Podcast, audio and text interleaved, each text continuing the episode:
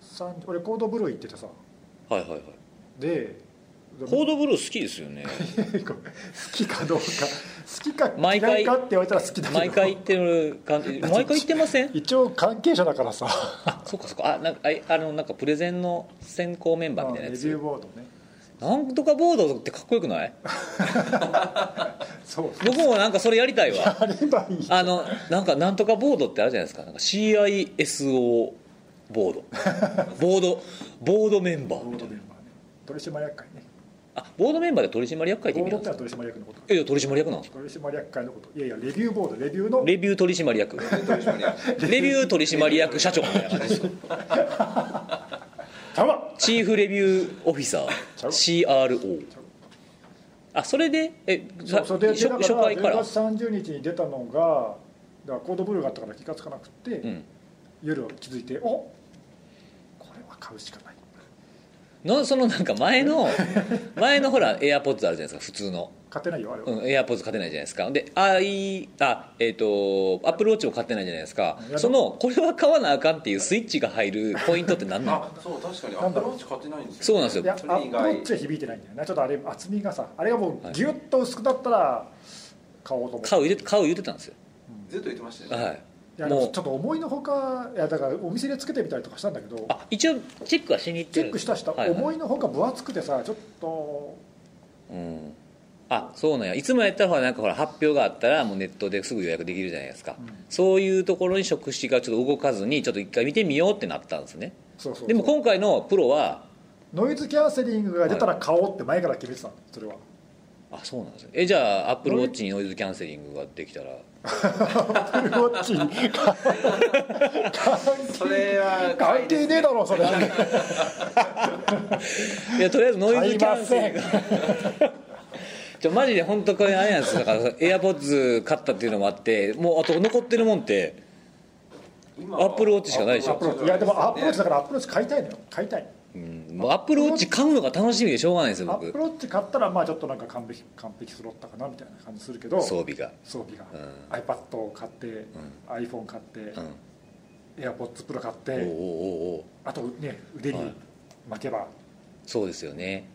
信者としてはねいやだからそれもしその僕決めてたことが実はって言ってなかったんですけど、はいあのー、いや ほんまやな言わなあかんな言うていこうあのー決めたことは言ってない、ええあの iPhone 持ってるでしょ、うんで PC も MacBookPro ブブクロで今度この度イヤホンを買ってで、えー今度アップローチを買った日が来たら渡そうと思ってるものがあるんですよほう表参道の、あのーアップルストアがうん行あるじゃないですったかことないけどあないですか、で結構結構前ですよね56年前ですかオープンしたのってねそうだねうんそのオープンの時にあのオープンで先着に来た人しかもらわれへん限定の T シャツを差し上げようと思って、あなんか前並んでそ行ったって言ってうたよ、ね、そううそうそうそうそうその時のやつとほうあのリンゴマークがなんかオリジナルのデザインでなんかちょっと緑っぽい感じのやつなんですけど、それはアップローチを買わなきゃダメなんだね はい、だってほら全部揃えたら今度やっぱ服でしょ、 なるほど、それで服も着ろと、うん、これもアップルやんあれもアップルやんえまさかそれもみたいな感じの やつにしたい、なるほどはい、でその自分新で、ね、品自分で新品のまま置いてるんですよ箱からも出さんとなんでだからわなんかなんかの時のために置いててなんかの 時なんかのい時でアップルウォッチを買えへんかった時から決めてんやー買うかなアップローチどうも薄くなるかなでももう薄くなるか丸くなるかぐらいしかなくないですかそう丸くなったらいいかなと思ってんだけどかあとはもうあれですよあの悪いのが好きなんだよもっとこう鏡面あ鏡面じゃないえなんていうきょえ曲曲面うんディスプレイ手にこうフィットするようなおーねなんかそのなんていうんですかフィットビットみたいなああいう感じあー前の使ってましたよねそういうやあそうそうそうあれトはイレで買収されてたよねそうつされましたね僕が使ってたのあは使ってたどうしようケイ君ですかねダメですよそんなのダ買っメち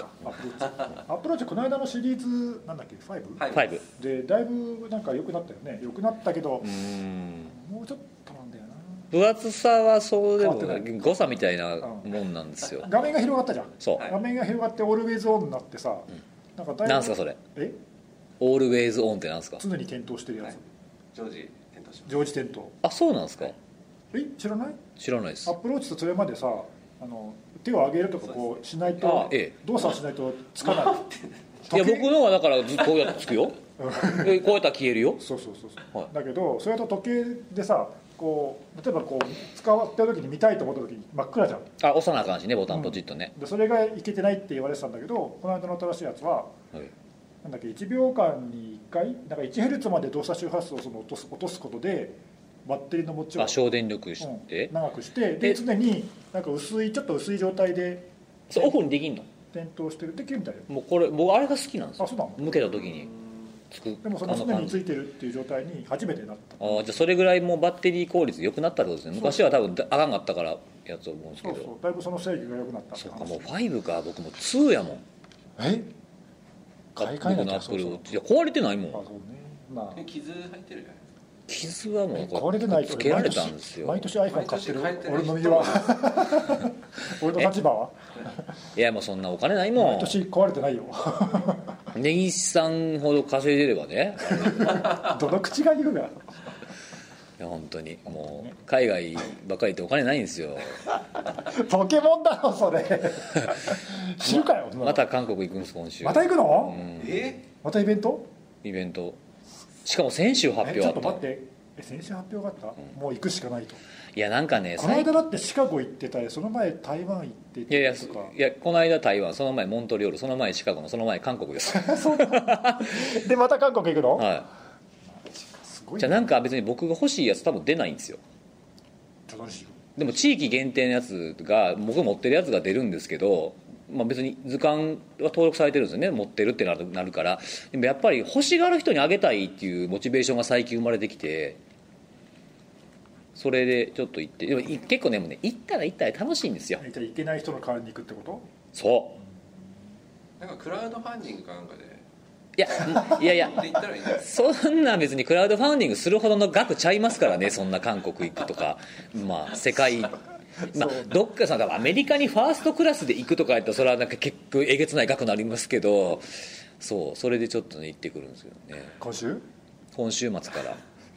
行ってらっしゃい行ってきます向こうのゲームショーみたいなやつがあるんでそこも入れたら行ってこうかなとへあるんですよそれは何そのそれとイベントが連動してるのそうですそうあでーすそこがそのポケモンのそのレアなやつが出やすい場所がそのゲームショーみたいなのがあって G スター G スターってやつがあるんですけどなんか日本みたいにああいう幕張とかあれ系のなんかなんていうんですかああいう展示場みたいなのがあるじゃないですかそこであるんでそこ、まあまあ、そこまで行かなくてもこっち行ったら出るとかっていうホテルの近くにもあるっちゃあるんですけどやっぱこう様子見に行きたいからちょっと行ってみようかなと思ってそういう、まあ、観光というかも兼ねてであとはプサンなんで場所がうんうんプサンといえば何ですかええカジノですよあそうなの、ええプサンって有名なのえ有名ですよだってもうホテルの下とかに入ってるもん全然知らないこれまた来ちゃうなこれ何がもうね今回はね旅費取り戻そうかな絶対失敗する からやめろやめとけって絶対えダメダメ無理いやいや無理無理かどうかわかんないわかんないですやってみなきゃわかんない人財産確かにどうします僕来週帰ってきたら根岸さん僕もう仕事辞めますわ言ってでも人財産できたところでやめないでしょ辞めないっすうんなんかまあでも旅費取り戻そうっていうそういう魂胆では無理だな多分なんかなんかね自分の中で何なんですかねこう旅費取り戻そうみたいな気持ちで行って負けたらおもろいなっていう自分がおるんですよ、行ってこい行ってこい、うんちょうど泊まるホテルの下がえーカジノになってるんで、えーはいまあ、そんなねバカみたいな金額じゃなくて、まあ、ちょっとこう小遣い銭みたいな感じまあラにしスて、ベガス行ったらちょっとやるかぐらいの同じ感じよねそうですね、うん、どそこ行ってれぐもらいちょっカジノがあるとからねやってこようかなというふうに思ってます始まってます、こ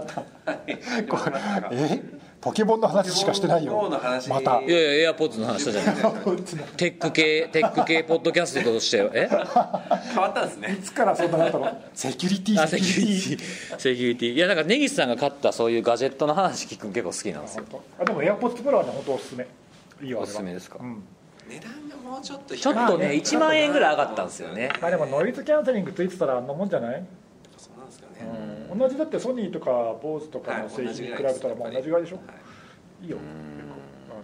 音音質もいいっすか、まあ、耳に入るようになったからねインイヤー的なあのうん感ノじイやズかキャらンセリングの性能はかなりいいよまあ音質っていうのはどうだろうね俺別に音楽とか聞かないからさポッドキャストがメインだから音楽聴かないんですかほとんどポッドキャストのもんあ音楽聴いてるのかと思ってさ全然全然ポッドキャストだからあんまり音質こだわらないそっかだ雑音が聞いてあのクリアに聞こえればいいやみたいなああ僕あこほれぼはほぼほぼもうそれほぼポッドキャスト聞いてるの、へーそれがクリアに聞こえれば十分満足そうなんや僕音楽結構聞くからな音楽聴く人はもしかしたらちょっと違うかもねなんかいろいろレビューとか見たけどあの多少その何ちょっと何何々のボトルとか、うんでもそうそうそれ言い出したら低中音域の優先にしなダメですっあそてうですね何かが気になり何まかすらがねちょっと欠けるとかなんかいろいろ書いてあるから、うんまあ俺にはよくわかんないけどまあいろいろありますねなんかおなんかそのオーディオ系好きな人とかはやっぱ音の解像度がとかそうそうそ再う現度とかって言い出す と結構きつい高音域がとか低音域がとかなんかいろいろ書いてあったまあ俺にはあんま関係ないなとそうなんですねあそう最近だからそういう意味だと僕スマホのイヤホンジャックがないのは不満思ってああもう最近ほとんどないよね、ない、ないですねうん、もう Bluetooth うん、オンリーかなそうねそんな感じですよまあでも1000ないと楽よわかるそう僕も1000ありのはでも一応常には持ってる壊れたら買うおおうんそんな高いやつじゃないですけどね、まあ、1000ありのやつやとあの値段そこそこでも結構いけてるなとかいうのがあったりするんですよねまだメンテナンスが面倒くさいかななんか実際にどうやって刺すんですかだからああだから家でパソコンにさせたりとかああそういう使い方なんですねスマホにはねなんかもうもうないでしょついてるやつあんのないねほとんどねまあでもほらあの iPhone だったらライトニングの変換のやつがあでもあれちょっとなんかね俺は使わないけどあれはかっこいいからあれまだあるんですよまだあるまだついてあますよあまだあるいやえっ、とね新しいのにはついてこない11はもうあないんですねもともと買ったらついてたんですか元々買ったやつにはあジョインあで別に最最初に亡くなった時にはついてたあーの、iPhone10 だか7だか忘れたけどもうついて最最初にイヤホンジャックがなくなった時の機種あじゃあ移今行つい移行期間措置みたいな感じでつけてくれてたんや、うん今の最新のにはついてないはずあその代わりそうなんにやその代わり、はいあの今の iPhone はついてくるあのイヤホンはがそもそもライトニングの端子になってるへえだから直接刺さるいまだにあれですかあ iPhone ってイヤホンついてくるんですかついてるよはい使ったことないけどねもうあれなくしてほしいんですよねなんでいやあれ使ってる人もいるかもいしれやないいやまあまあそれは分かるんですけどあのあのイヤホンをつけてくるということをアップルがやめたらこの狭い日本の地下鉄の音漏れシャカシャカが8割はなくなるな、うんまああれちょっと多少音漏れするよねうん、あれはよくないなでもそんな使ってるやくない見たことそんなに見ないよね、うんうん、標準のやつはないですけどねじゃあもうセキュリティの話するはいないここまで責任の話一切ないよ女もう言うても13分喋ってますやばいやばいやばいやばもう終わってますよいやばいやばいやばいはいやばいよじゃあはい早かったねぎさん雑 焦点焦 点焦点的な雑なはいじゃあねぎさんの僕から最近のネタはい最近最近最近のネタっていうか最近気になるやつ最近のネなタんかちょっと今日テンションがおかし おいかしいですね おかしいです最近のねネタはいなんでおかしいかは番組の最後でいいはそうですねいはい、じゃああの僕からはちょっと久しぶりにはいリードスの話を大丈夫ですかあと45分ぐらいしかないですけどリードスの好きな話したら45分使っち10ゃいま分ぐすらい10分ぐらいでそんな短くなんのそんな短な分んかの分かんないけど10分ぐらいで、あのねあのそう久しぶりにっていうのは、まあ、リードスって結構いつもいろいろ観測はしてるんだけど10月の末2週間ぐらい前に比較的規模の大きいリードス攻撃が、まあ、複数回立て続けに起きてちょっと珍しいというかおっとあれですか国内にもえー、と国内にもあると思うけど大ほとんどは海外うん海外向け海外に向けでその何が珍しいかっていうと,、えー、とその攻撃の手法が TCP の新アックリフレクション攻撃っていおう、まあ、ちょっとあんまり聞き慣れないあの攻撃手法を使っていて大体ね DNS や NTP やっていうのはそうそうそう、ねあのそれっていわゆる UDP のリフレクション攻撃ってやつで、リフレクション攻撃って、えー、と反射攻撃っていう意味だけど、うんえーまあ、簡単に原理言うと送信元のアドレスを攻撃したいターゲットのアドレスに偽装をして、えーそれを踏み台となるサーバーに送ることで、うん踏み台側がどっから来たか、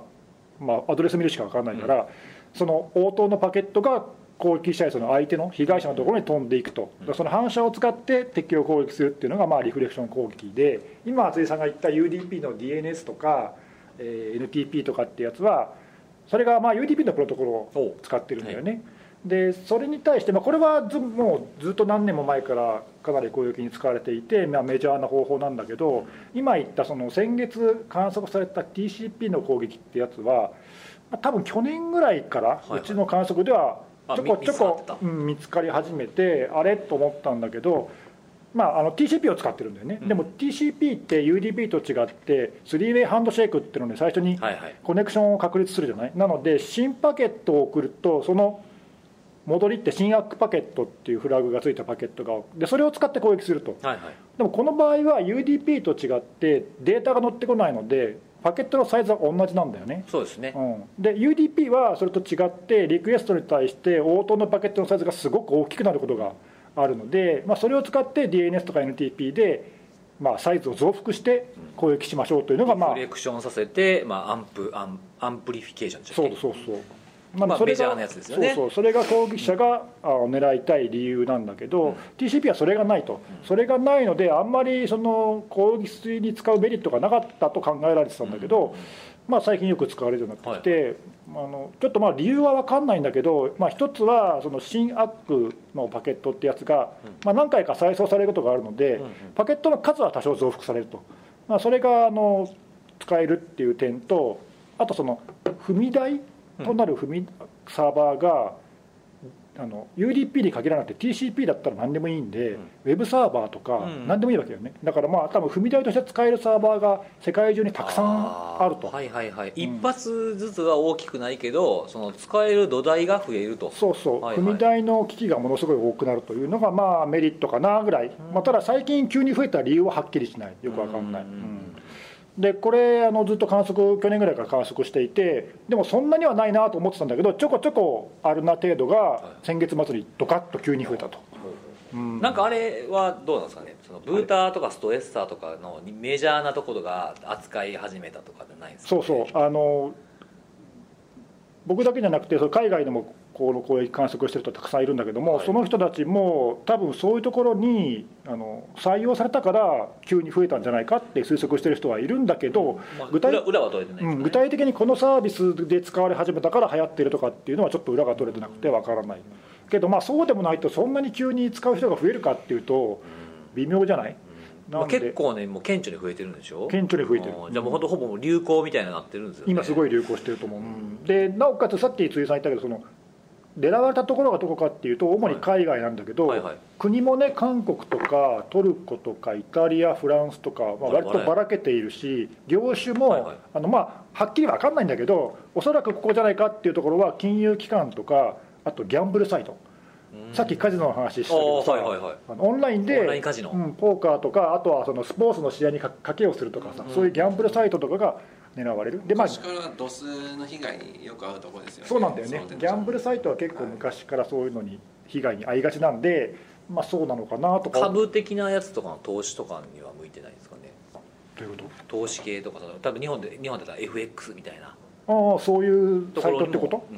いやあるかもしれないねあのいやななんなんなんか理由が偏ってるような感じしますよねそれ見てると、うん、なんかまあ金融系というかお金系なのかなって気はお金若の動き干するけど、ちょっと分かんないあその例えばねそのうちの一つのイタリアの、えー、とサイトギャンブルのサイトに対してはちょっとこれ本人かどうかは分かんないけどツイッター上で、あの俺を前のところに攻撃したとおおあの金よこせっていう脅迫をしているっていうのもあったり、ツイッターでツイッターでまあ、あのでも分かんない実際だって攻撃してるってのはさ見てれば僕らでも分かるわけなんで、はいはいはい脅迫した本人が攻撃者かどうかは分かんないんだけど、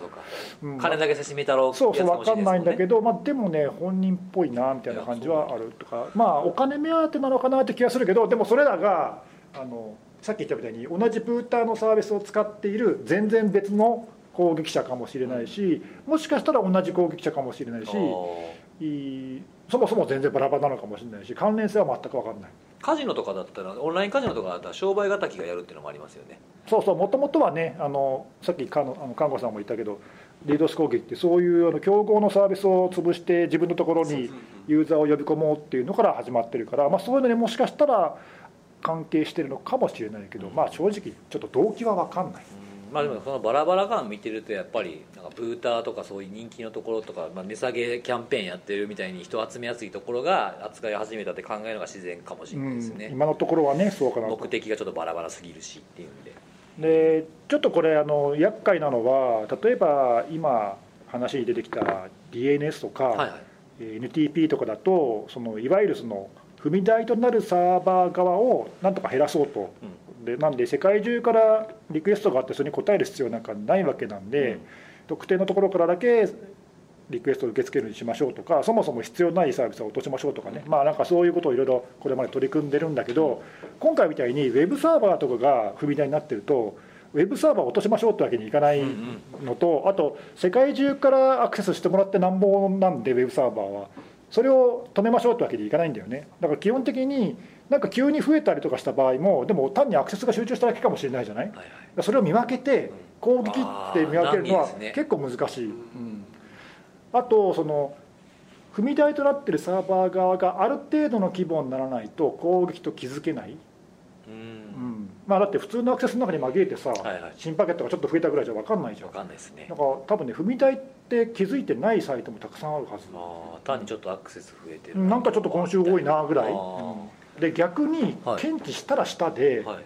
攻撃来たって見えるじゃないなんか急にアクセスが増えたからあーそうそうですねそうすると攻撃がその被害者から来てるように見えるんだよねパケットだけ見るとうんうんうんね、新その新パケットがたくさん来てるように見え見えるじゃないでも実際の攻撃者の狙いはその送り先がはいはい差し差し押されてるから実はそこは被害者なんだけど確かにそうですね組台のサイトから見るとなんかあそこから攻撃を受けてるって見えちゃう手紙が来てそれのあの送り主のアドレスが違うってことでしょだからそうそこういそうつから来たと見えるわそうけでそうすそう、もんねうんなのでそうすると例えばあのそのサイトが悪いサイトだとか、うんそのアドレスがね悪いサイトだって言ってそれブロックしちゃうと実はそこそんな悪いサイトではなくて、はいはいはいブロックしたら何か弊害が発生する可能性がないわけでもない、むしろむしろ自分たちが攻撃に加担させられてたわけですしね本当はね、うんそうそうなので気づきにくいし気づいたところで対応が難しいし意外とこれちょっとの難しい難儀だなっていうかんなんかあれですねそのウェブ開けとかなあかんけどまあとりあえず和風で防ぐかぐらいのレベルじゃないですね難しさがうん、なかなかねこれみんなどうやって対応してるか分かんないんだけど、まあ、今ちょっとこういう攻撃が増えてるっていう状況なんで今こういうのがあって対応難しいよっていうことを今ちょっとあのいろいろそれ選別言ってるできるんですか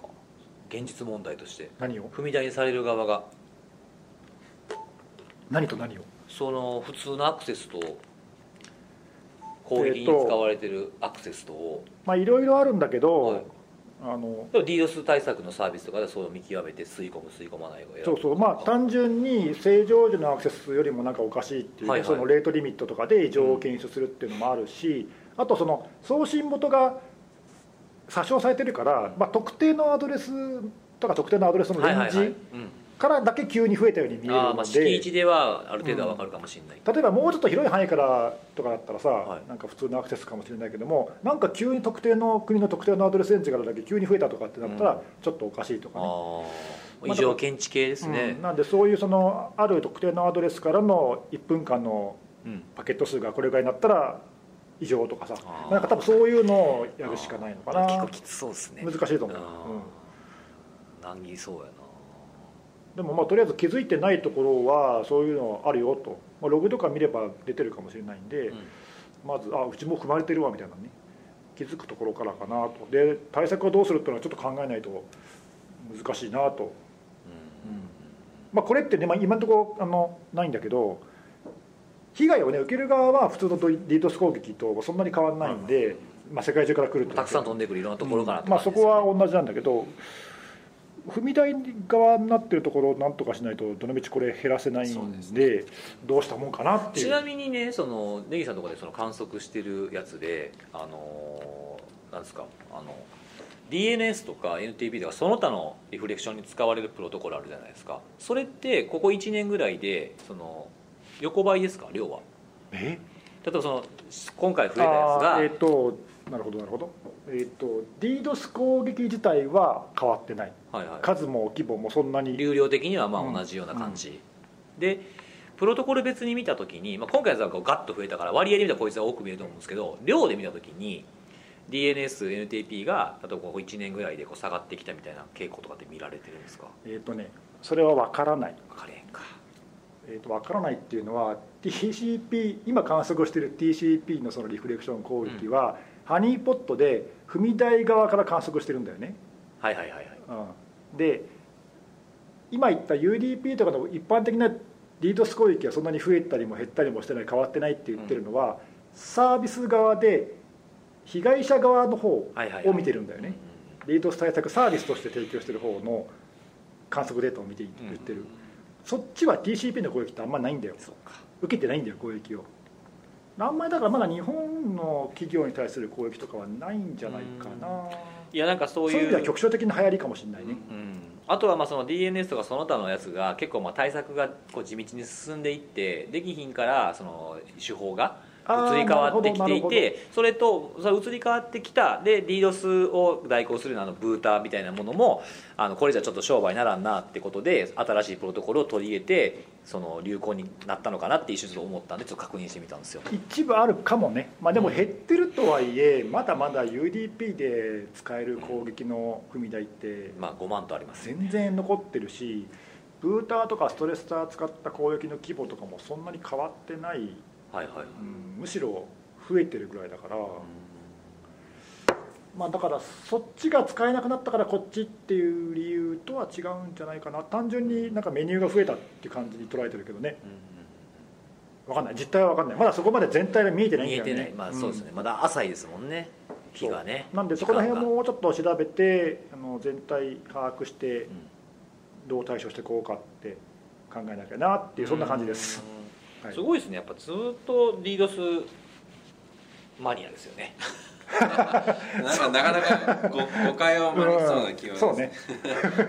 リードスウォッチマニアですそうそうちまにはあでも今回の攻撃もそういう意味ではさっきも言ったけど2018年の8月にまあちょっとやや大きくはいはいあの話題になった攻撃が一度あってでそれきっかけに俺調べ始めて、うんそれよりも前からちょっとあるなとでもうだから1年以上ずっとそのハニーポットのデータとかを、まあ、毎月毎月詳しく調べててさなんでなんか急に増えたとかさ言える、うんしなんか来た時にパッとあこれあの攻撃だって分かる、あまあ、だからある程度やっぱ継続して見てないと分かんないところはあるよねですねでそだからこそこうなんか早期に対処できるというか反応できるっていうのはありますよねまあ、ただそうは言ってもさっき言ったようにまだちょっと全体見えてないんでどういうふうに対策するのが正しいのかなっていうのはちょっとまだ分かんないでうち以外にもそのさっき言ったあの海外のねベンダーさんとかでも観測していていろいろこうしたらああしたらってまだあの意見は出てるけど、会はまだうんちょっまと、だちょっと分かんないなって感じまあそれも2月ぐらいの IT メディアのセミナーではお話できる感じなんですよねえ なんか急に出てきたえ2月になんかあんのないっす何も言われてないです 何にもないです勝手に出る出る気満々でいやいやいやいやいいよそういうの、なんかねまあそんな感じですそんな感じです、はい、10分ぐらいだったでしょ今いや全然ですよあもっと 10あでも15分ぐらいですね左遷いや全然あ全然本当に全然いいですよなんかすごいなんか内容もういくらでも喋れるんで濃そくうでて、すねだから気になって聞きたいポイントもたくさんあったんでそうですねもうこれ今日終わ りダメですでダメですこれで終わりですかねダメでポすケモンの話とアップルの話と、はいリードするもうもう3つ喋ってダメでサすザエさんやったらもう来週のサザエさんまでじゃんけんポンの時間ですよダメです本当ですかで僕気になるやつ言っていいですかおじゃあ鈴井さんの出た、はいなんか結構最近僕おとなしかったと思うんですけどいなん でちょっと待ってちょっと待ってどこを見ておとなしいって言ってるやツイッターのとあかツイッターがあツイッターは確かになんかつぶやく量めっちゃ減ってんなっていそうふだうっけには思ってましたあ一時一時期最近また復活したよはいね、最近またなんか、うん最近ちょっとぼつぼつこう一気にガッとは言ってないですけどちょこちょここうコメント付きでニュース紹介みたいなのとか書いたりとか、はい、おとなしかった理由は何かあるんですかなんかこういろんなこうなんていうんですかねこう蓄える時間もいるかなとかお思ってお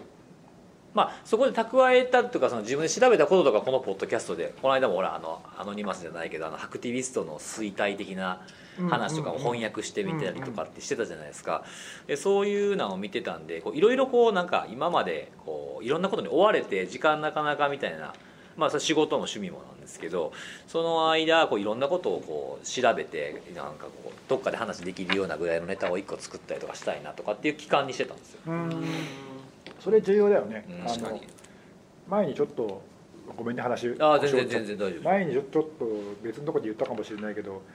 そのインプットとアウトプットの、はいまあ、多分看護さんもそんな多分悩んでると思うけどインプットとアウトプットのバランスって難しくてさ、うんほらアウトプットしないとダメだけど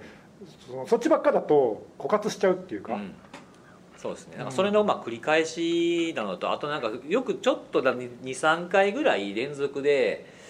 なんか最近ヒリヒリせえへんなみたいなことああ言言っうじゃないですてかた言ってた言ってたいわつもヒリヒリヒリヒリ言ってましたそうなんですよ、はいでヒリヒリも、まあ、ヒリヒリもそんなにその間もしてなかったんですけど、でもやっぱりなんかこ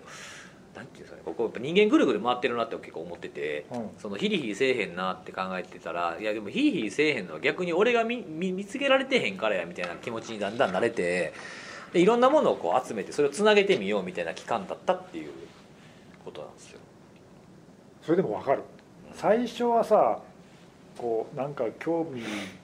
につながるのかどうかわかんないことでも調べてるうちに何か見つかるってことあるからねこれもしかしてみたいなとかうあの意外となんか気にしてたこととつながるなとかそうそうつながるって結構あるあるよねうんそあうなれんっですてよ意外なところとなんかつながってこれはみたいなそうなんですよでなんかちょうどなんかスイッチがちょっと入ったのがそのまあこの間のほらあのハクティビズムの衰退のうんボルスフラグスとかも話が入ってたやつを訳しててで、えーあるところでちょっとついこの間講演ちょっとしてきたんですけど、はいそこでちょっとタイムリー的に喋りたいなと思ったネタがそのロンドンの五輪、あロンドンの五輪じゃない東京五輪ですね、うんうんで、まあ、そのロンドン五輪の話を今やからこそやっぱちょっとしときたいなみたいなもう来年だしね、うん、件数とか、じゃあ実際僕たちはどう振る舞えばいいのかとか、まあ、立場も違うから、うんまあ例えば組織委員会の人が考える対策と、民間の僕たちみたいなのが考える対策とまた違いますし結構一緒くたに議論されてますもんねそうだそういうのもよくないよねっていう話とかもしたいなと思っおてーそうその流れの中でそのハクティビズムっていうのって前回も多分話したと思いますけど実際にこうああいうアノニマスみたいな緩い世界的なつながりとかだけじゃなくて実は裏には国家背景でしたとか国家が支援していました例えばあのファンシーベアーズうんうんみたいなものとかもあると、であとはそのはあのテロリストですねそういったものも含まれるみたいなものがあってその話の流れからあのテロリステロリズム、まあ、テロリストがそのハクティビズムを利用してサイバー空間における攻撃をする時は何やろうなとかって考えてたんですよその流れからうん何やろうっていうのはどういう時にそういうことをするのかどういうことをするだろう、うんうんうんまあ、例えばそれはオリンピックでもいいですし何でもいいんですけどその世界的なイベントとかでもいいしここの国のそういうコベあの例えば大統領が来るとか、うんうんまあ、何でもいいんですけど、その僕たちは物理を守ることはできないのでサイバーがやったら何かなとかっていうふうに考えた時に、まあ、テロってテロルって言葉から来てて目的は、まあ、ひその敵国だとかあとは、まあ、あの反対勢力みたいな思想的な面でもそうですけどそういった人たちに恐怖を与えて思い通りにすることなわけなんですよね金なのかあとは捕まった仲間を解放しろとかも過去にいろいろあったと思うんですけどそれでやることっていうのはまあ破壊的な行為っ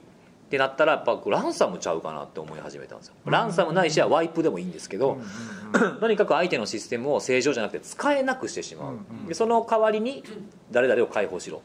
誰々に金を払えとかっていうふうなことにつながってきたんですよね、なるほどなるほどう、ん、でじゃあそれ最近のそのランサムのその侵入経路なんやろみたいな話をその資料にも入れたんですけど、まあ、よくあるのが、まあ、メールのばらまき、まあ、これは今まで通りあるとは思うんですよ、うんちょっと今落ち着いてるかなって気はするんですけど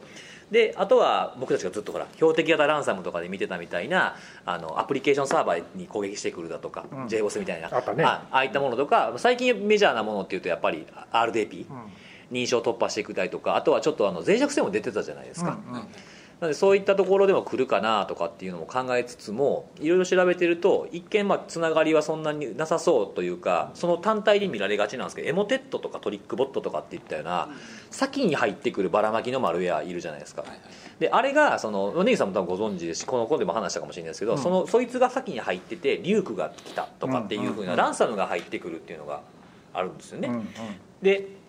そのエモテットっていうのが先に先見部隊で入ってきてて後から何かしらのその被害を与えるやつ見てるとそのエモテットばらまいてそのいいつでも入れるうんいつでも何かを盗める何かを掘り込むことができるっていう環境を作って別のアクターが犯罪者とかがうん攻撃をしててその理解があるんじゃないかなってうんうんうん思ってたんですよ、うんでそういったそのやっぱブラックマーケットみたいなその裏のつながりっていうのっていうのはそういうテロリストとかもやっぱりいると思っていてでそのここぞというタイミングでそういったものを仕込んでくるんじゃないかなっていうふうなものを思ったんですようんうんうんであの、まあ、メールがばらまかれてそのエモエモテットみたいなああいったものがばらまかれてる時っていうのは結構その焦点になるポイントとして件名と、えー本文が日本語なのかどうなのかってやっぱ結構大事なポイントじゃないですかうんうんうんうん英語のメールはとにかく怪しいからもういいやとか分かれへんから読まへんって人多いけど日本語だとって話変わってくると思うんですよねでランサムウェアで今までずっとこう見てきてるんですけどばらまきとかでも件名本文が日本語って結構少ないんですよ、うんあんまり、まあ、ないことはないですよ、うん見たこともあるんですけどあんまないんですね少ないそう、うんでもそのエモテットとかが日本語とかで来てるかどうかっていうのを調べたらやっぱ来てるんですよであの内容見てると結構綺麗な件名も多くて普通になんかあの「リ何々々」みたいなのもあるんですけど、うんうんあのシステム管理者とかから来たようなメールみたいなものがあるんですよ、うんああメールボックスがいっぱいとかそうそうそうそうそうあの容量が何パーセント超えてますよ、はいはいはいはいでしかもあのメールそのなんていうかなその裁判されてるじゃないですかメールってで頭全部一緒で後ろにランダムな数字が振られて管理番号みたいになってはるいメはいールとか、よくあるね管理者系とかからよく来るじゃないですか上質とか、うんそれが来てるんですようんそんなのわざわざ手打ちでやるかなと思っててそのエモテットやなんやとかで先に入ってたところから情報を盗んで最悪そこからも送ってんじゃないかなって思ってて、なんか元があるんだよね多分ねってなってくるといよいよ怪しい感じになってきてそこにじゃあランサムを叱るべきと、まあかまあ、彼らからしての叱るべきタイミングで入れられた時にどれだけ対処できんねやろうなっていうふうなことが最近不安になってきてるっていうところですね。さっき辻さんが言ってたさその複数のアクターが連携してるんじゃないかっていうのは、あの他のベンダーも似たようなことをレポートで書いてて俺もそれは読んだんだけどなので多分考えてることは同じようなことを考えてると思うんだけどその組織に対して、えーいわゆる標的型攻撃のようはない情報を盗み取ろうとする意図、目的、はい動機を持った人たちとさっき言ったそのお金が欲しいはいだから標的型のランサムウェアを完全させてお金を取ろうっていう目的の人と、あと言ったさっき言ったそのテロみたいに、はい目的のシステムを破壊してやろう止めてやろう、うんそれによってダメージを与えてやろうとか、はでまあ、その後、まあな何か要求するかもしれないけど、うんいくつかそういう目的に対して最初の取っかかりの入り口の部分は誰でもみんな必要なんだよね、うんだからその最初の取っかかりの部分の侵入するところに特化したはい攻撃者グループはいとそれ以外っていうのが複数いて、うん最初のグループはその人たちでこうそれを売ってるとそうそううん、でこのシステムうこの国のこの会社とかに今俺侵入経路持ってるよみたいなのを個別に売るとまあ確かにそれ売れそうだよねニーズもあるしそういうのがあのまあその僕僕が読んだレポートにもそういう似たようなことが書いてあってそういうあの犯罪者同士のそういう連携が、まあ、別々のアクターかないしはまあわかんないもともとなんか連携してるのかもしれないあーわかんないはいわかんないんだけどあのそういうことがありそうだねというのはなんかそのまあ、なんか聞いてるは納得だよね、そう侵入したとかその侵入なりもしくはその裏口を作ったそのシステムというかそのシステムを持っている組織でその組織をも組織が持っている情報っていうふうなものって見る人によって価値全然違うとそう思なんんうでですすよね、だか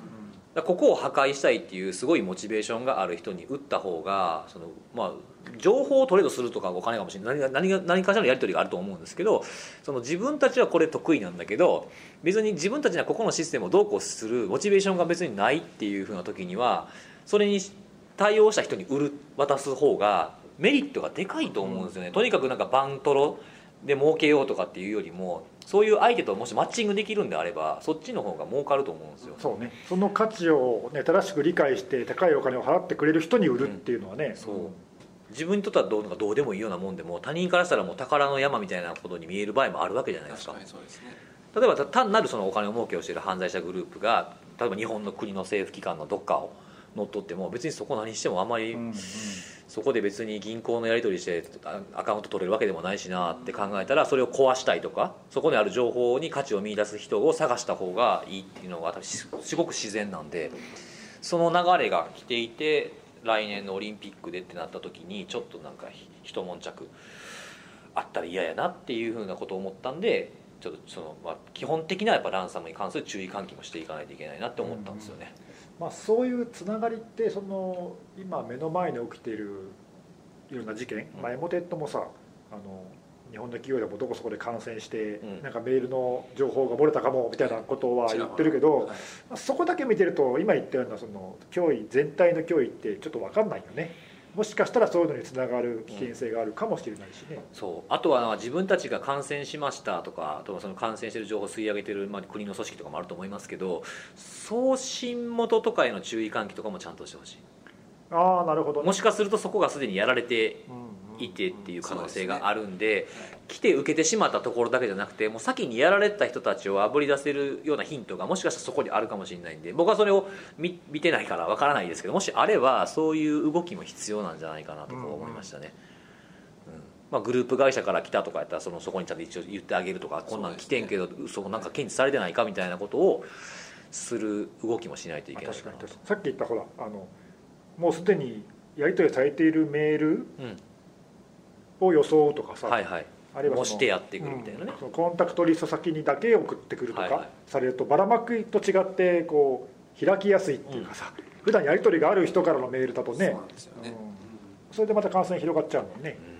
だからなんか間違えて同じメールをこの間会社の人から2通送られてきたんですけどめっちゃ警戒しましたもんねああ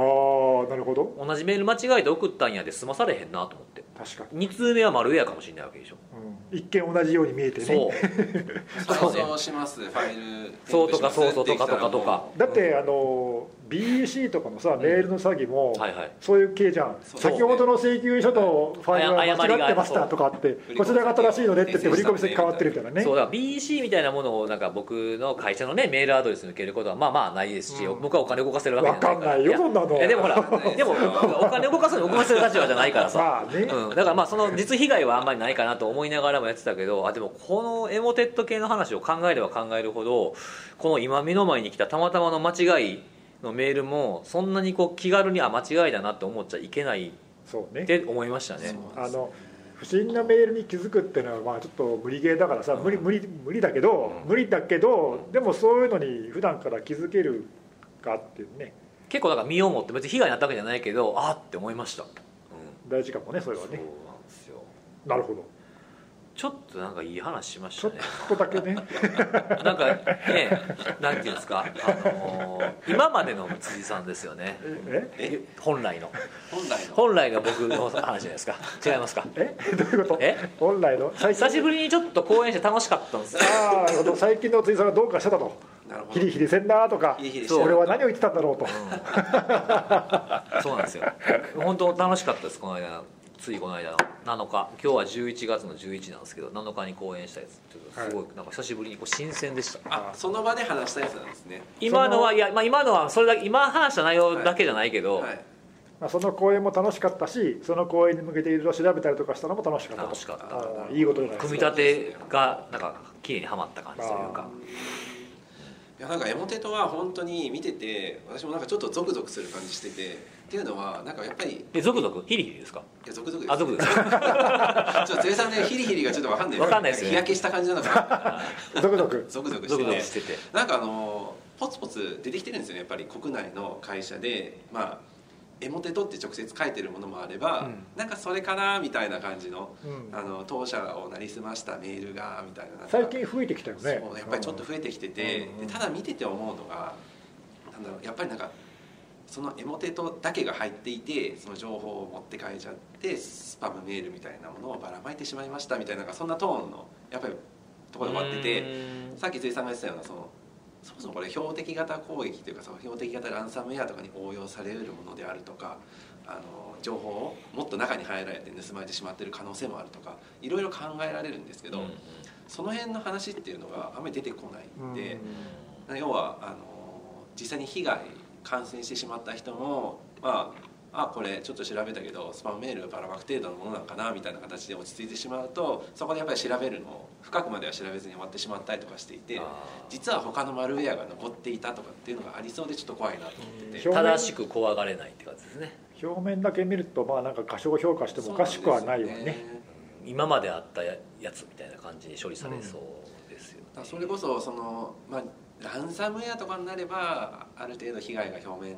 化するので気づけるんですけどさっき辻さんの話じゃないんですけどもたまたままだ日本が、まあ、美味しいビジネスの対象になってなかっただけで、これからその美味しそうだなって目を見つけられた時にそういう環境が残っていたりしたらやっぱり被害を受ける可能性はあるんで、やっぱりなんかそのエモテットに感染してしまったその後の話っていうのもちゃんと注目してあげないとあの打つ手を間違えるんじゃないかなっていうなるほどね点で見ちゃダメだなって感じのはいすごい空怖いんですよね気はちょっとしてますよねはいどうしたらいいんですかねもうこれいつもこういう話の時に何ができるんやみたいな気持ちになりますけど難しいですね本当そうですねもっと言っていかないといけないですかねね、まあ、だいぶいろんな人がね注意喚起したりとか、そうですねだいぶやってるのを見,、見るけどあとなんかさあの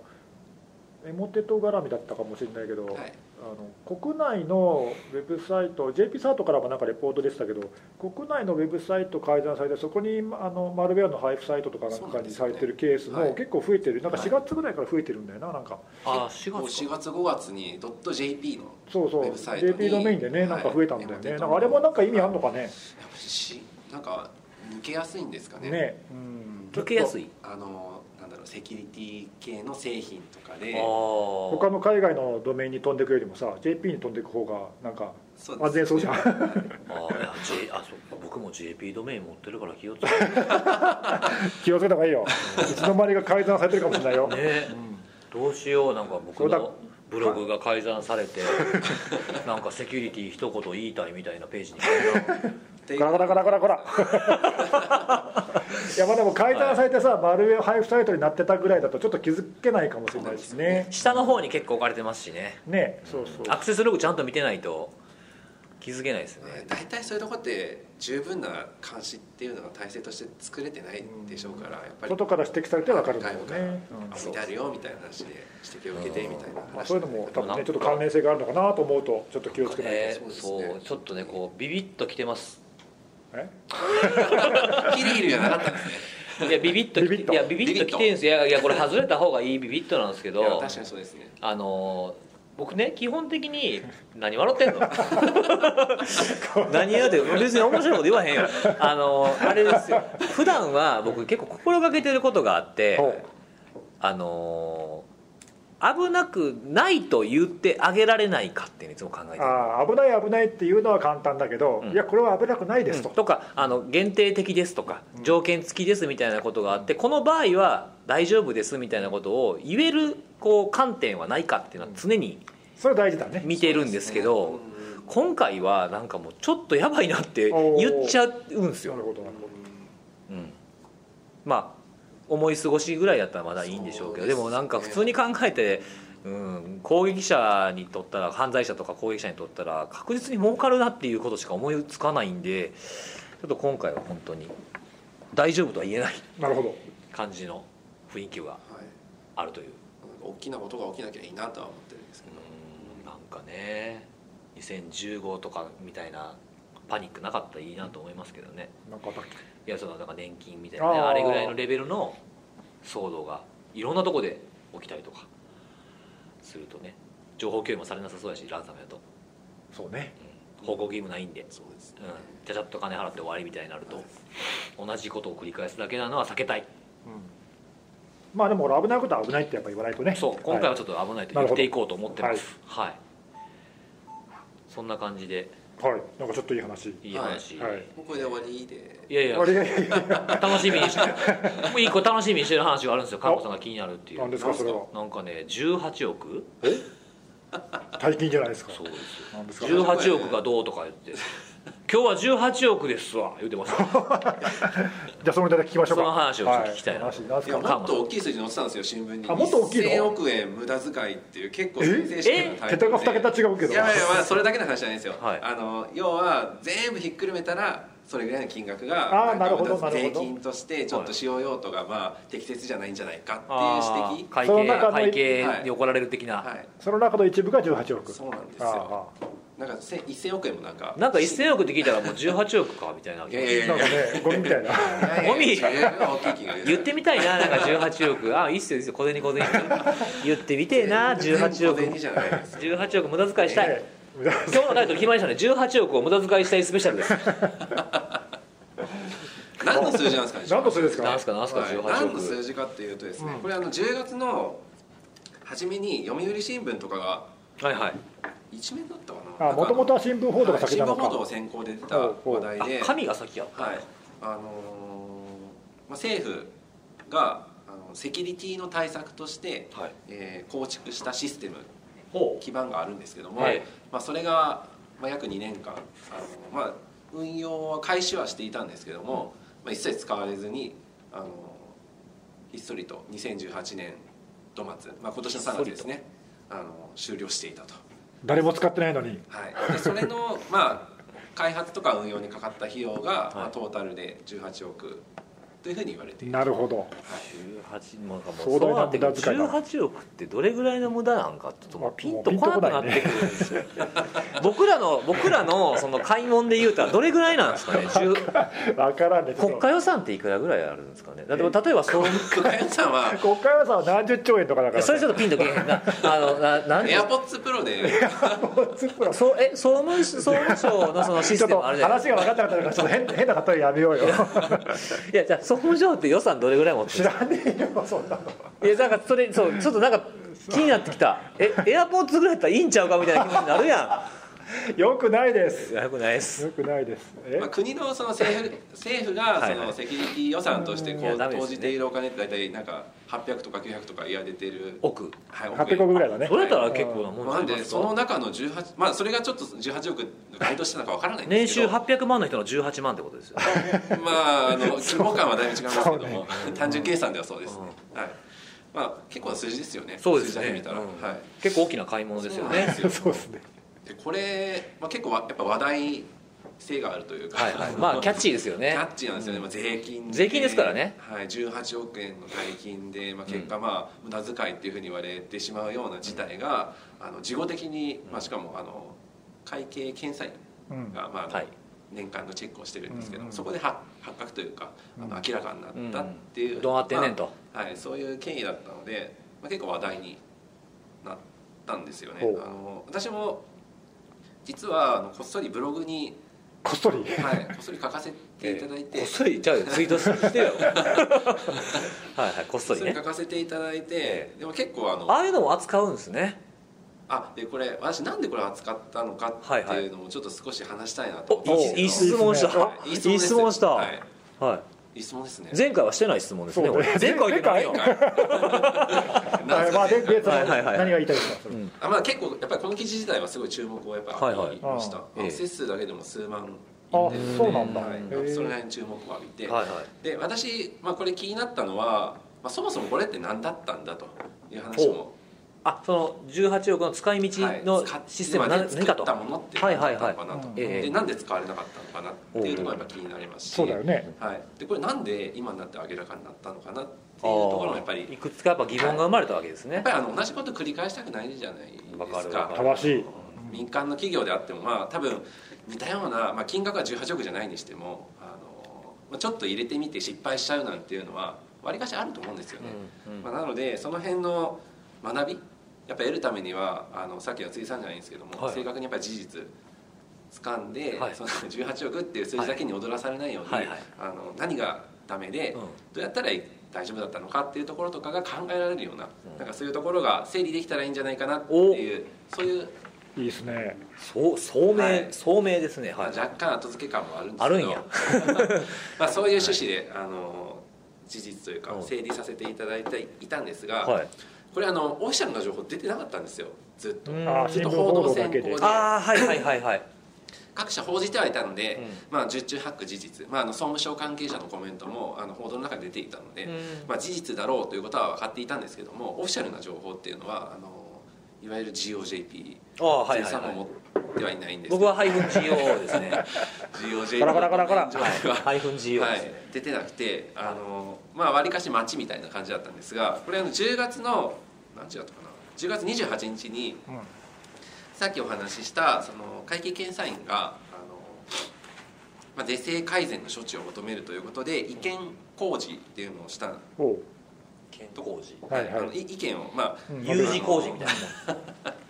あ意見を出したんですね はいはいだからなんか強制力があるわけじゃないけど、あそうですねなんか法律に基づいて、はいそうですそうです検査した結果ここでしたってことを言ったわけはでなすのでね、ようやくまあそういう意味ではオフィシャルな情報がはいはい政府からも出たうとんいうところででそもそもこのシステムセキュアゾーンっていう名前だったんですけども、はいセキュアゾーンってなんか具体的に何だったんやってそれだけ聞いてももちょっとあんまピンとこないですね、うん結構ピンとこなくてただそのさっきの会計検査院がその28日先月の28日付で公開した資料の中では、えーまあ、主体となって構築にかかっていた総務省であるとか、まあ、他の関係者からコメントを、まあ、得て会計検査院が図を起こしたもの概要概念図か、うん概念図っていうのが書かれていて。まあ、あのこれ見る限りはまあ、割かしよくあるその仮想環境というかあの、まあ、新クライアントに近いような形の考え方で、ああはいはい、はいあのマルウェア開いちゃってもそうですねビューやから大丈夫みたいな感じのね、はい、はいでまあ、あの持ち出しも基本的にはできないよううんに、うんなんかそういうようなでまあそのちょっと力の入れ具合がかなり強力だったと、うんおお、はいあの肝入りでそうですね、まあ、持ち出せないっていうところにかなり重きを置かれていて、重きを置かれすぎていてやっぱり各府省庁がそこにデータを置くということは、まあ、置い置くだけでずっとなんかあの寝かせておくわけではなくて使うシーンがやっぱ当然出てくる、まあストレージじゃないですもんね、それ使う際に、はいあの目で頑張ってあの自分の作りたい資料にコピペしないといけなかったりとかあコピペっていうか、まあコピペあ打ち直しですよねはいはいはいメピペ人力ピペピペピペピペ指ペ、はい、あー機械的な操作ではできなかったと、うんうんまあ不便極まりないかったってことですよねそうですねちょっとその辺の,、あの実際に使う側の話っていうのがうまく盛り込まれずに、まあ、ちょっと構築先行でこれなんでこんな焦って作ってたかっていうのも、まあはいはいあの報道でも出てたんですけども、2015年さっき辻さんまさに言ってた日本年金機構、いはいええあの件を受けてやっぱりそのしっかりとしたそのシステムの構築準備あシステムセキュアティセキュリティの、まあ、確保されたシステムを準備しましょうと。うんうんいうところから始まってる話題なので、まああのあれ情報持って帰ったでじゃないですか、はいはいはい できる限り情報持ってかれなそういですねようにしすぎてしまったら、はいはい情報を入れるのもしんどいみたいな感じになってしまったとああ、ね、皮肉だよねなんかその事故の教訓から、いはいあんなことを起こさないようにって作ったはずなのにそうなんですよあ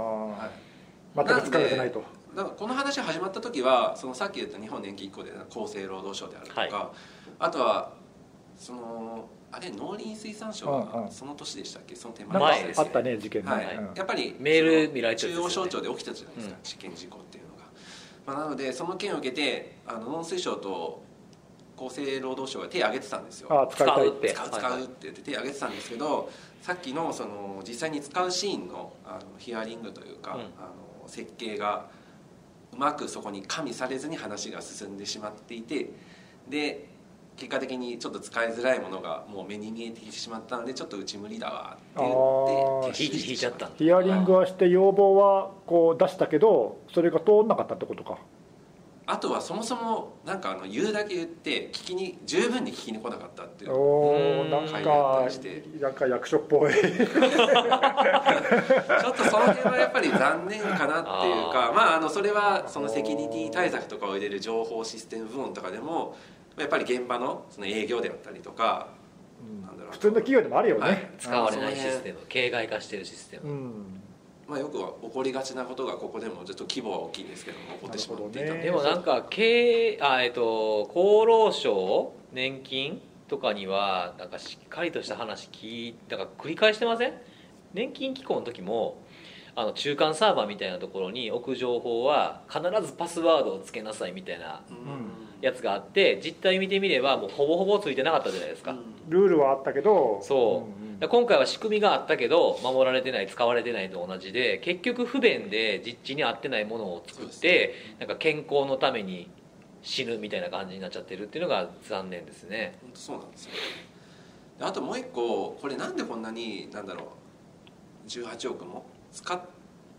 てしまったのかっていうところがやっぱ気になっててそれはですか18億かけなくてもできたんじゃないかってこともう入れる段階で使う省庁いなかったのってやっぱ明らかだった、ああ はいはいはい、はい、そこで一回まあ全部停止は難しくてもちょっと一時凍結ぐらいは、うんまあ、議論そうねまあ、ないしはさなんかその回収するなりそうねですよ途ね中でとかみねたいななんかちょっとおかしいなみたいな運用しないままっていうかそのユーザーがつかないまま2年間システムだけはそのまま動き続けてたわけでしょずっとサーバーとかに火は入っていたそうだよねそう意味がわからないんだけどでこれなんでそのなんだろうえー、とペケというか、うんあの指摘というか、まあ、か結果的に会計検査院があの外まあ、予算的なところで見つけはしたんですけどもやっぱり流れ的なところで見つけはしたんですけども、うんこれ例えば総務省内でとかって話で疑問に上がらなかったのかなっていうところの顛末も、うんさっきのあ会計そう検だよ査の、ねはい、報告書に書かれていて、ほうまあ、これ端的に言うとあのその総務省がセキュアゾーンを含めて行っている政府共通の、えー利用を目的としたそのシステムのプラットフォームに関わるプロジェクト、うん全体がそもそもプロジェクト管理として、まあ、あまり適切な状態ではなくて、まあ、あのそもそも何やってるかわからんと資料化されていない状態だったと。あセキュアゾーンは全体のごく一部だってことはい、ね、ごく一部でああああそもそもその全体のそのなるほど正式名称でいうとこれ何だったっけな、えー、と全体の見通し政が府共通プラットフォームか、うんああはいはいはい、それじそれ自体のプロジェクト計画資料とかも、まあ、やっぱり起こされていないという状態だったのでなんか改版今後システムを公開すれば、まうあ、ん近々またそういう議論はあると思うんですけども公開をされれば起こしましょうみたいな話だったんですけどもすでに走っちゃってるものはとりあえず出しでいいよみたいな話だったので。えーじゃあそれ政府共通プラットフォーム全体もにもさ似たような問題が他にもあるんじゃないのあるかもしれないですね 本当にま大あち丈ょっと夫金額こそ大丈小夫なさのかくねてもそういう話はあるかもしれないですよね、まあ、なのでその省内の自己点検的なところうんでも、まあそういうセキュアゾーンの話とかっていうのがおそらく問題視されなかったんではないかと、まあ、ガバナンスの欠如っていう形で、まあ、か検査員のこ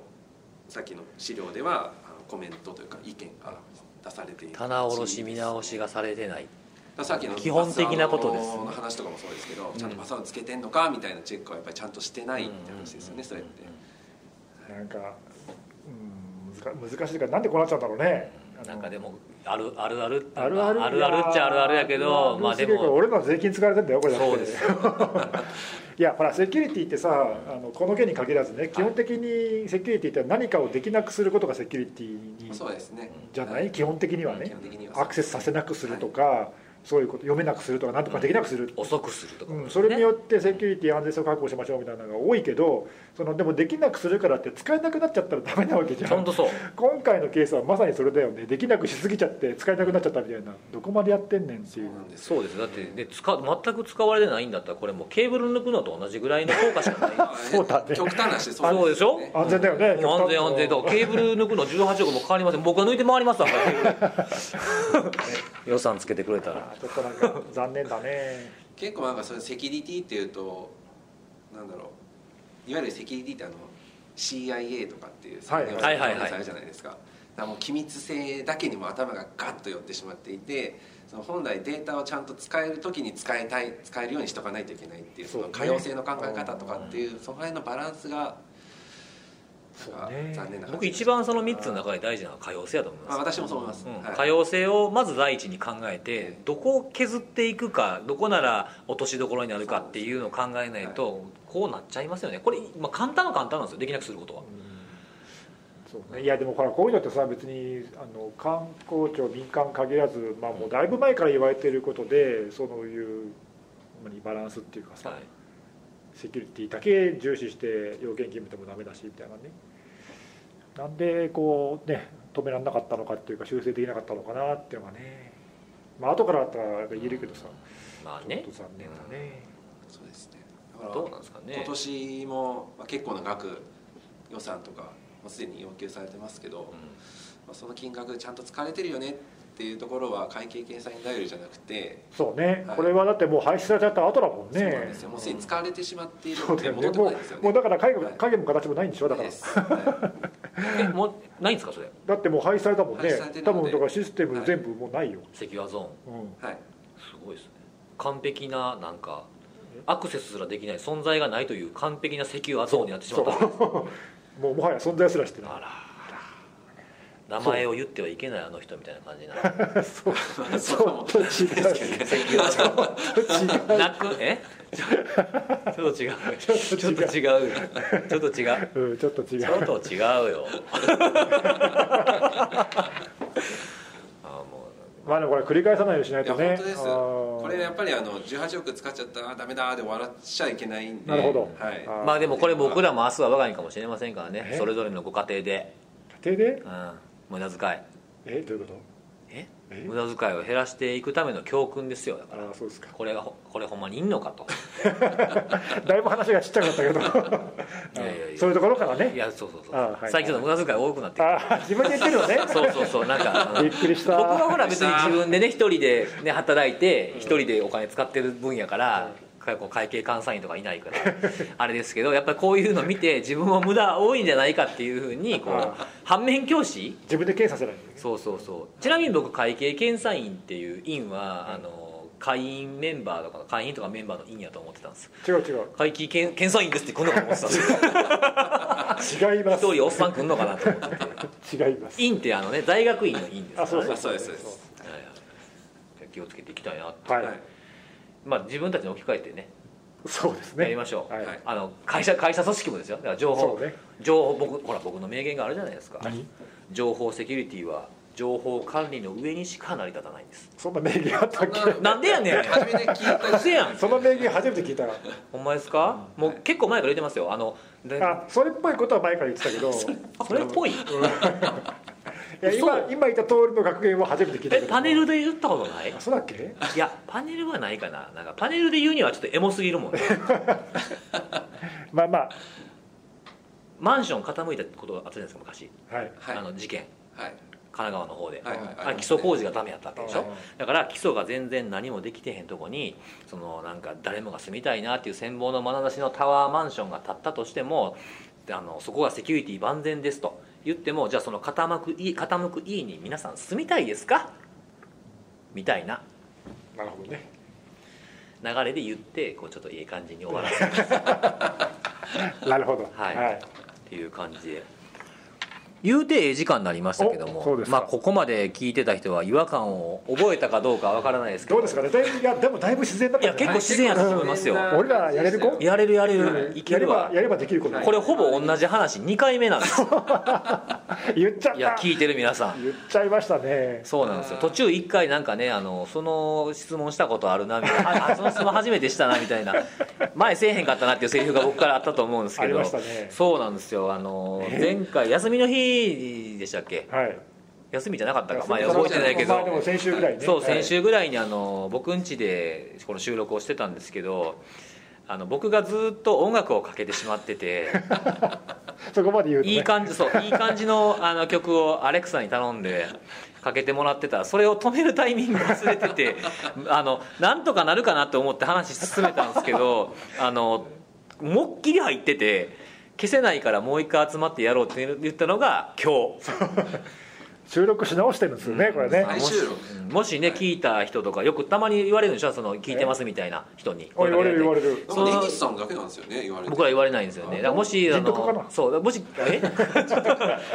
それはちょっと否定できないあですそうですねあのえもし聞いてますって聞かれたら「あのこ何々の回違和感ありましたか?」でぜひ聞いていただいて 聞いてる方も僕らに話しかけてくださる時には違和感あったかなかったかぜひ聞きたいなといちょうっとでふもう言っにていい、はいどうぞどうぞこれね取り直すの2回目なんだよねあそうですねああい全体は今までのやつを通してってことでしょ前はあの取れてなかったっていうそうポッドキャストそうそあうったー収録してたはずが録音できてなかった事件っていうのが、はあったあれも取り直したからねああれは取り直したって取いうりか直しじゃなくて違うなあれは1回飛ばしちゃぼボボツにした、ボツにしたんだよなだから取り直しっていう意味だと、まあ今同回じはまあ初めてだ初めねてです同じネタをもう一回喋り直すってうんきついよ、でも結構なん かほんまですかあんまりまあけど割と AirPods Pro の話題はすごいなんか自然でし た自け然どでした自然で しそうっすね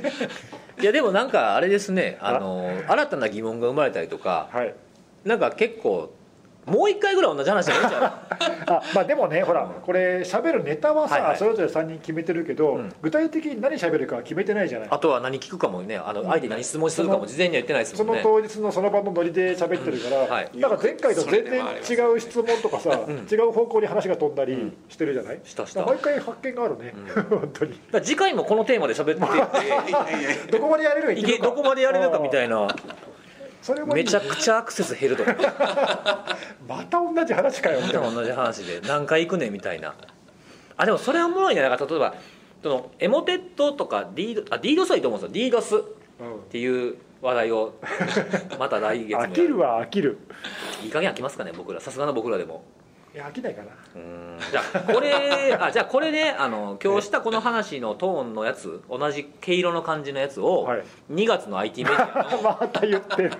呼ばれても呼いばなれいてのにてなないいんんでで呼ばれてないところが企画もあんのかすら怪しいかもしれないわかんないですけどねうんまあそんな感じでいいい時間なんで1時間10分そろそろ経とうとするそうんで、ですねまあ今日はこんな感じですかねはい、はい、じゃあまた皆さんバイバイ